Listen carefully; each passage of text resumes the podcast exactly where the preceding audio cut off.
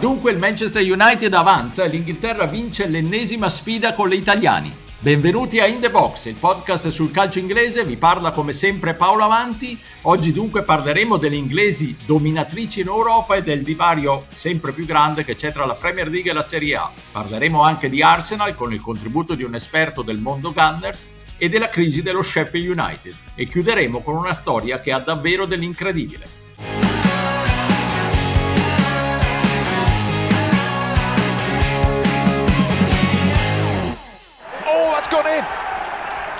What a fantastic moment for Ahmad.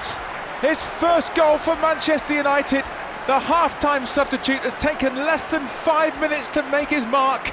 E dunque con l'eliminazione del Milan da parte del Manchester United l'Inghilterra ha vinto l'ennesima sfida dell'eterno duello tra il calcio italiano e quello britannico. Ne parliamo con i miei abituali compagni di viaggio, Stefano Cantalupi. Ciao Stefano. Ciao, bentrovati a tutti. E da Londra Pierluigi Giganti. Ciao Pierluigi. Ciao a tutti. Allora, al di là del caso specifico della sfida di San Siro, Inghilterra batte Italia ancora una volta e la distanza tra i due, il calcio inglese e il calcio italiano, è sempre più grande, vero Stefano? Sì, continua a essere molto accentuata. Diciamo che se il Milan fosse riuscito nell'impresa di eliminare il Manchester United, forse ci sarebbe stata una percezione leggermente minore di quello che è il divario in questo momento, però bisogna considerare un po' tutto l'insieme e devo dire che in questo momento non c'è davvero molta partita, ecco se, se andiamo a fare un discorso più globale.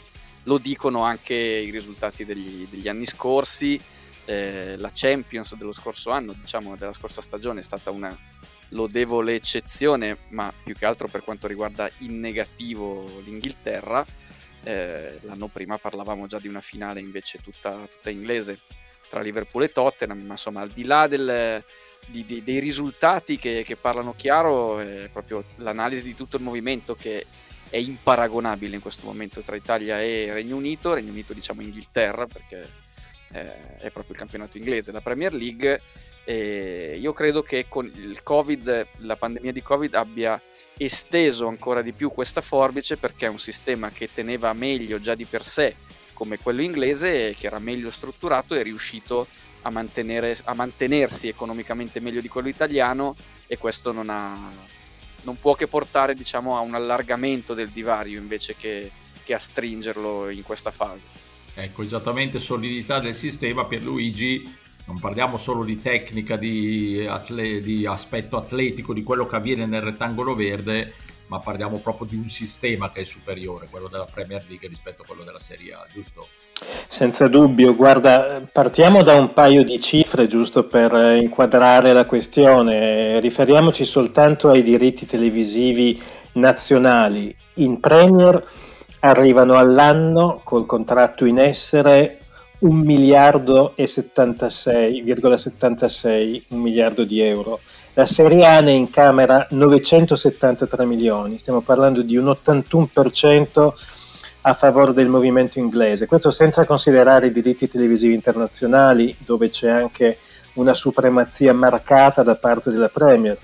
È chiaro che su queste basi non ha alcun senso paragonare le due entità perché non c'è competizione e poi siamo entrati in un circuito vizioso per cui maggior denaro significa maggior competitività, maggior appeal, richiesta più importante per l'intero prodotto. Quindi è un, uh, come si dice qua in, uh, in Inghilterra, un catch 22. Questo per quel che riguarda le cifre monetarie. E poi ci sono gli stadi, ovviamente, che sono tutti di proprietà qui in Inghilterra, al di là dell'eccezione dell'Olimpico di Londra. Quindi al di là del periodo pandemico in cui questo ha portato... Um, non ha portato ulteriori introiti, però voglio dire se lo paragoniamo con la Serie A in cui con l'eccezione di quattro squadre tutte le altre non hanno uno stadio di, di, di proprietà, anche quando la, la, pandemia andrà a terminare, eh, chiaramente questi sono ulteriori introiti che arrivano alle squadre di Premier e non a quelle di Serie A e quindi vanno ad alimentare quel uh, circolo vizioso di cui dicevo prima.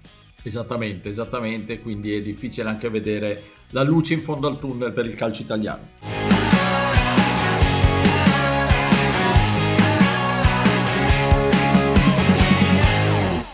This could be pivotal. Lacazette scores comfortably, sending Lloris the wrong way. Calmness personified from the Frenchman. In questo torneo altalenante per tutti, tranne che per il Manchester City, l'Arsenal gode per la vittoria contro i grandi rivali del Tottenham. Arteta continua a esprimere grande fiducia per il gruppo, ma scopre eh, contemporaneamente anche la grana Aubameyang. Ne abbiamo parlato con Max Troiani, tifoso ed esperto di cose Gunners, nonché autore di libri molto apprezzati sul calcio britannico. Sentiamo l'intervista. Siamo con Max Troiani, grande appassionato di Arsenal e soprattutto autore di libri che tra gli appassionati italiani di calcio inglese sono molto noti e apprezzati, tra cui Celtic Forever, dedicato appunto al Celtic, e poi London Calling e My Arsenal, il monumentale My Arsenal, due libri dedicati appunto ai Gunners. Ciao Max, grazie di aver accettato il nostro invito. Grazie a voi e buonasera a tutti. Senti, eh, facciamo un po' un punto sull'onda dell'entusiasmo per la vittoria contro il Tottenham, contro gli odiati rivali del Tottenham su questa stagione dell'Arsenal. Come la vedi? Com'è, com'è il tuo giudizio finora? Eh, potrei dire che guardando la partita il derby eh, con il Tottenham è andata benissimo. Eh, certo. Una vittoria bellissima, tra l'altro.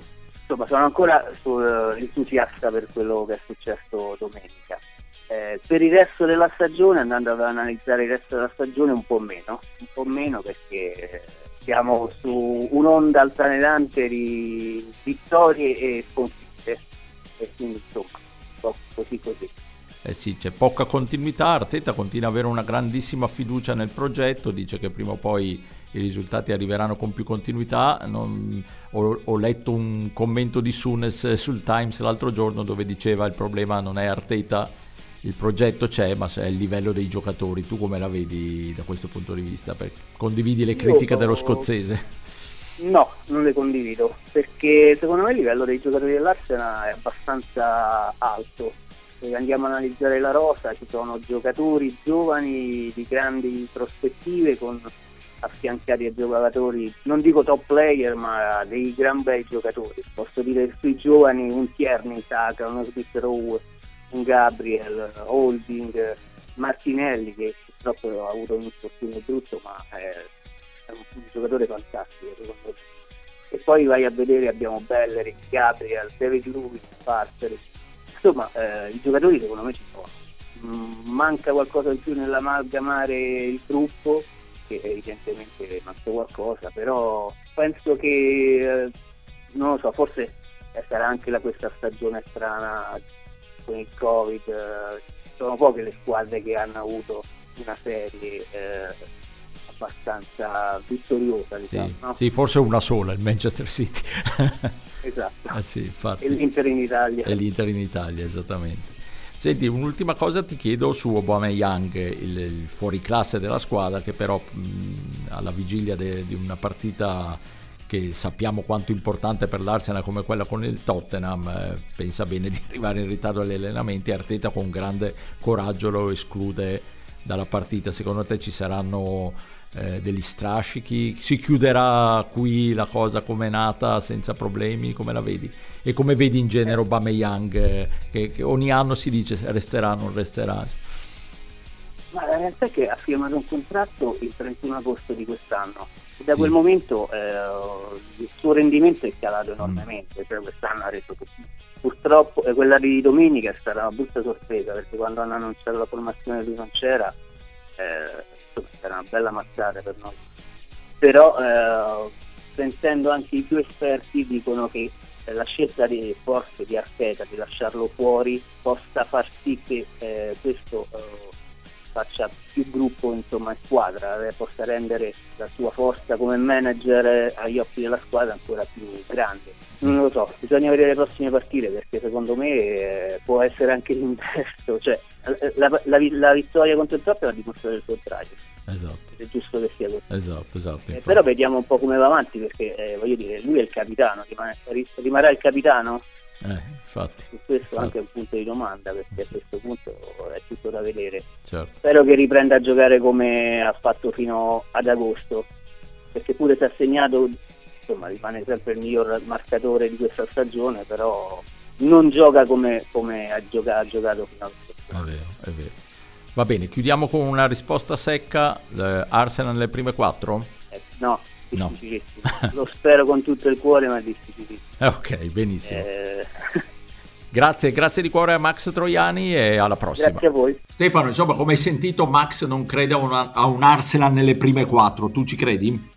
No, non ci credo nemmeno io, anche se è chiaramente un periodo migliore ecco, per i Gunners rispetto a qualche tempo fa. Ricordo distintamente podcast nostri in cui si, si parlava di pericolo retrocessione, insomma, forse era, era, era, veramente eccessivo ed era più una suggestione negativa, però è evidente che la partenza di stagione dell'Arsenal era stata veramente pessima. Adesso forse devo dire sono stati bravi ad avere pazienza con Arteta, per come la vedo io, non aveva nessun senso stravolgere una guida tecnica in una stagione che tanto non sarebbe potuta svoltare talmente in positivo da, da, da arrivare poi a, a, ottenere un posto nelle prime quattro e allo stesso tempo era veramente impensabile che potesse eh, svoltare così in negativo da, da, rischiare veramente una retrocessione. Quindi hanno creduto nel progetto, si sono tolti qualche soddisfazione, c'è anche l'Europa League. Insomma, il bilancio di questa stagione alla fine non potrà essere positivo. Aubameyang è un caso e, e anche la sua prima parte di stagione è un caso perché poi ha cominciato ad avere medie realizzative più consone a quello che è sempre stato, però è mancata la sua vena offensiva, diciamo, per tutta la prima parte della stagione e insomma non sarà, ripeto, una stagione archiviabile e archiviata tra quelle fantastiche dell'Arsenal, però neanche il disastro che si pensava due o tre mesi fa. E Luigi, tu come li vedi i Gunners? Ma quando tu ti riferivi alle prime quattro, intendevi le prime quattro di Londra o che cosa? no, adesso no, non vorrei farmi linciare dai tifosi dei Gunners, però francamente pensare che possano arrivare tra le prime quattro quest'anno è assolutamente improponibile. Eh, con l'Arsenal però eh, non sai mai se considerare il bicchiere mezzo pieno o mezzo vuoto, perché a cavallo delle due ultime stagioni, di questa e quella prima, eh, hanno vinto FA Cup e Community Shield e sembrava che potessero addirittura essere the next big thing. Poi quest'autunno è arrivato il, il momento in cui si credeva addirittura che Arteta potesse seguire le orme non esattamente esaltanti di una Emery o Emery. Eh, adesso sono, sono, in una mediocre mid-table senza infamia né lode. Eh, come dicevo prima, sono la quarta squadra di Londra, eh, però hanno un insieme di giovani non, non, male, perché se pensiamo a Saka, a Smith Rowe, a Martinelli, a Odergaard, e quindi fanno sicuramente sperare nel futuro. È chiaro poi che ci sono delle falle colossali in difesa, nella linea mediana, dove al di là di Partey gli altri sono assolutamente mediocri. Però a mio avviso hanno bisogno di indovinare almeno 4-5 innesti importanti per uh, riuscire a fare in modo che la squadra ritorni eh, tra le prime quattro, come si diceva prima. E... Però insomma mi sembra la prima volta in cui un barlume di speranza nel dopo Wenger si inizi finalmente a vedere.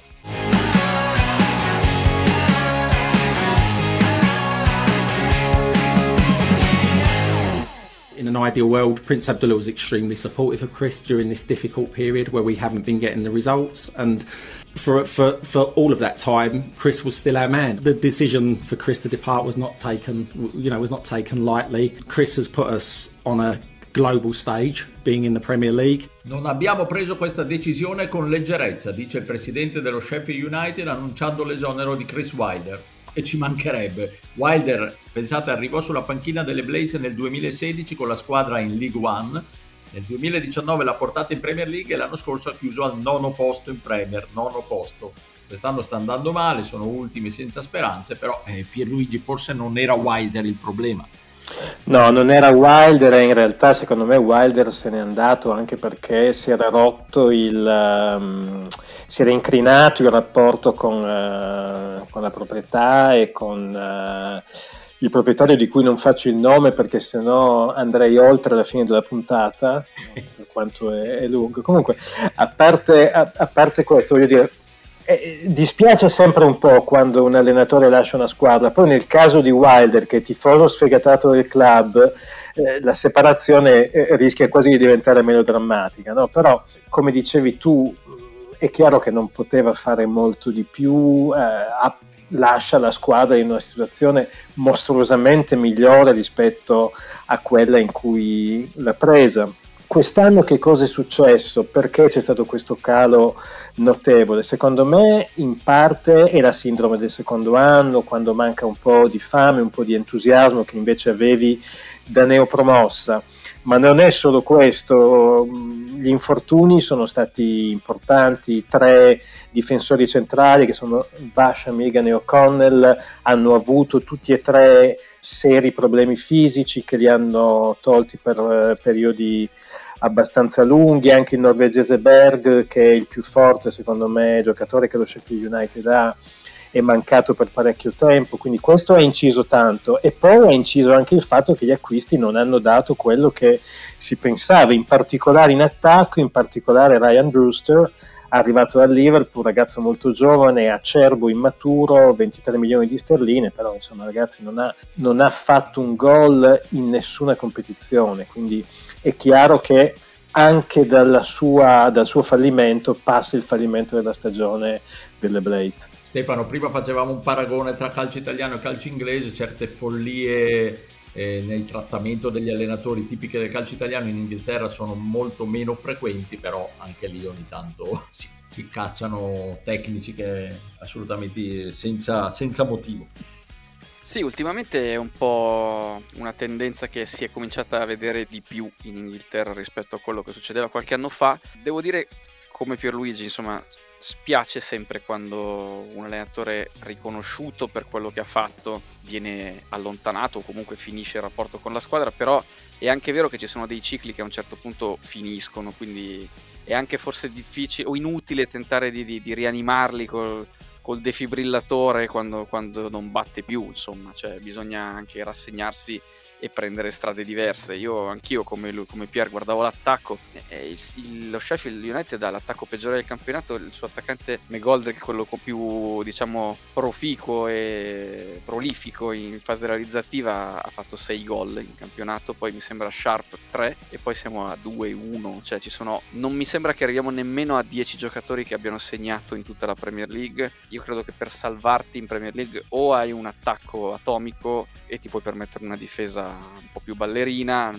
prendo Southampton tanto per dirne una che ha preso tanti gol ma ne segna anche tanti, oppure devi avere una difesa di ferro e per come è impostato lo Sheffield United è meglio essere eh, solido, solido dietro poi però trovarlo qualche gol davanti. Tra l'altro le Blades non sono neanche solide dietro perché non sono la peggior difesa, ma quasi. Insomma, alla fine poi le cose sono andate in avvitamento e si sono, sono diventate irrimediabili. È un peccato perché era una bella realtà. È successo qualcosa dopo il lockdown, perché già nel finale della scorsa stagione, che pure è stato chiuso molto bene tra le prime 10, non era lo stesso Sheffield United di pre-lockdown. Non so se c'è una, una causa-effetto, però semplicemente forse è finita un po' la magia. E chiudiamo questa puntata con quella che secondo me è la storia dell'anno, forse del decennio oppure del secolo. Il Guardian ha scoperto che in Nigeria, per dare dell'idiota a una persona, si dice sei un Dundee United Sbigottiti, quelli del quotidiano londinese hanno persino mandato un inviato in Africa per capire perché. Tante le teorie, non ci sono grandissime certezze, ma pare che la spiegazione più convincente sia che l'insulto nacque dopo la disastrosa tournée del 1972, quando la squadra scozzese a fine stagione disputò una serie di partite nell'Africa occidentale, Nigeria compresa, rimediando delle terribili figuracce contro la squadra delle squadre dilettantistiche locali e in più ci furono lamentele sull'accoglienza riservata al club, sul cibo, il clima, i media locali attaccarono pesantemente eh, i club scozzesi, i tifosi erano delusi perché si aspettavano tutt'altro dalla squadra che veniva dalla Serie A scozzese. Insomma, da allora Dundee United viene associato a qualcosa di negativo tanto da diventare un insulto. Stefano, Pierluigi, se non mi dite che questa è la storia del secolo, siete anche voi dei Dundee United. No, io ti dico che pare che alle Maldive l'insulto sia sei un Chievo o, o, e anche sei un udinese per dire. Quindi vorrei propormi per andare inviato anch'io a verificare se questa storia è vera e da dove sto scherzando. Mi so scusino i, i, tifosi di Chievo udinese sono le prime due squadre italiane che mi sono venute in mente ma va bene qualunque volete. Non so se riuscirai a convincere il direttore. Pierluigi storia meravigliosa eh? sì storia meravigliosa ma poi la cosa assurda è che inizialmente i tifosi del Dundee FC esultavano ovviamente per ovvi motivi poi si è scoperto che in Nigeria vale anche anche la forma diminutiva You are Dundee e quindi anche i tifosi del Dundee se la sono presa per cui insomma a Dundee non c'è più nessuno che è contento Benissimo, allora con questa meravigliosa storia vi, vi, saluto, un saluto e un ringraziamento a Stefano Cantalupi, ciao Stefano. Ciao, alla prossima. E al londinese Pierluigi Giganti, ciao Pierluigi. Ciao, alla settimana prossima. E se non ascolterete le prossime puntate del podcast siete tutti dei Dundee United.